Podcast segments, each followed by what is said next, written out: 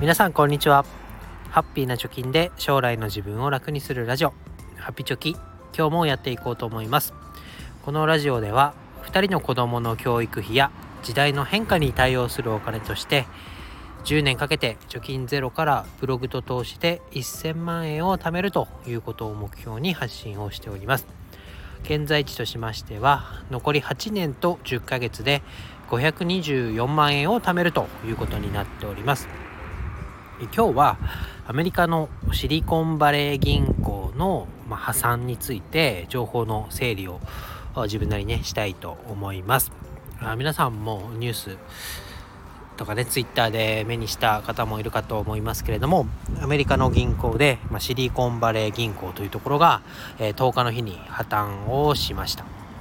でこのシリコンバレー銀行というのはアメリカの中でも上位16位の銀行みたいで、中堅クラスと言っていいんじゃないかなと思います。でこのシリコンバレー銀行っていうのはどういうところが使ってたかっていうと、テクノロジーなんかのスタートアップ企業に、少し高い金利を出してで集客をしていたようなんていう銀行で、特にシリコンバレーのにある企業の成長とともに自分の銀行もね成長してきたよっていうのは銀行みたいです。でこの銀行は我らがねというか私たちが投資をしている S&P500 の構成銘柄にもなっている銀行だよということで、その銀行がなんと破綻してしまった、倒産してしまったということです。じゃあ何が起こったかっていうのを見ていこうと思います。で、3月の8日にですねシリコンバレー銀行が、資産の売却とか増資をするよっていうような計画を発表しました。そうなって、翌日株価が一気に落ちました。で270ぐらいの指数のあたりから一気に80ぐらいまで 60% ぐらいを下落して、さらに時間外では 20% ぐらい下落しているということで、なんでこういう動きになったかというと、シリコンバレー銀行が資産を売った、特には米国債とかを売って、現金に変えちゃえと、でさらに増資をするよみたいな発表したらどういう動きになったかというと、ここでお金を預けているこのスタートアップ企業なんかがなんでこう資産を売るんだと、もしかしたら倒産するんじゃないかみたいな話になって、バタバタと預けていたお金を引き出した、取り付け騒ぎが起こったみたいな感じですよね。そうなるとこのシリコンバレー銀行は現金を保有しているわけではなくて、銀行も当たり前ですけどみんなから集めたお金を投資に回して運用していると。なのであまり銀行の中に現金はないよという状況だったにもかかわらず、預けている人たちがガンガンね預金を引き落としちゃった、下ろしちゃったということで現金がなくなったよみたいな感じで、破産に追い込まれたということです。で、このシリコンバレー銀行は先ほども言いましたけど、米国債とかあとは住宅ローン関連の証券会社、証券にお金を預けて運用していたと。で昨今のですね米国金利が上がるということになると、当然投資をしていた米国債の金利は下がると。なので、含み損を抱えていた状態になっていたよということで、シリコンバレー銀行自体の資産額も低下をしていたということですね。で、わずかその増資を計画したりとか資産売却をしてから2日で経営破綻してしまったよということです。でこれからSVB 銀行、シリコンバレー銀行は米連邦預金保険公社っていうような団体 FDIC っていう管理方になりますと。でここがね、一人で一つの会社あたり25万ドル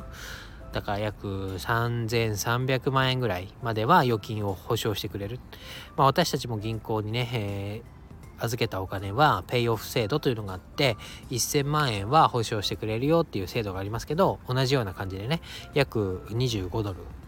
万ドルまでは保証してくれるということですけど、ツイッターなんかで見るとこの25万ドル未満の預金者っていうのは全体の預金者の 2.7% しかいないよと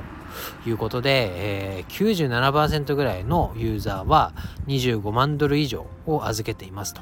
いうことは、25万ドルは返ってくるけど、そこから超える部分は全部パーになるんじゃないかなって言われてました。そうしたら日曜日の夜と、現地の日曜日の夜なので日本時間の7時ぐらいに今全てのね、預金を保護します、保証しますっていうような、話が出て、ここで収まったかなと、話はもう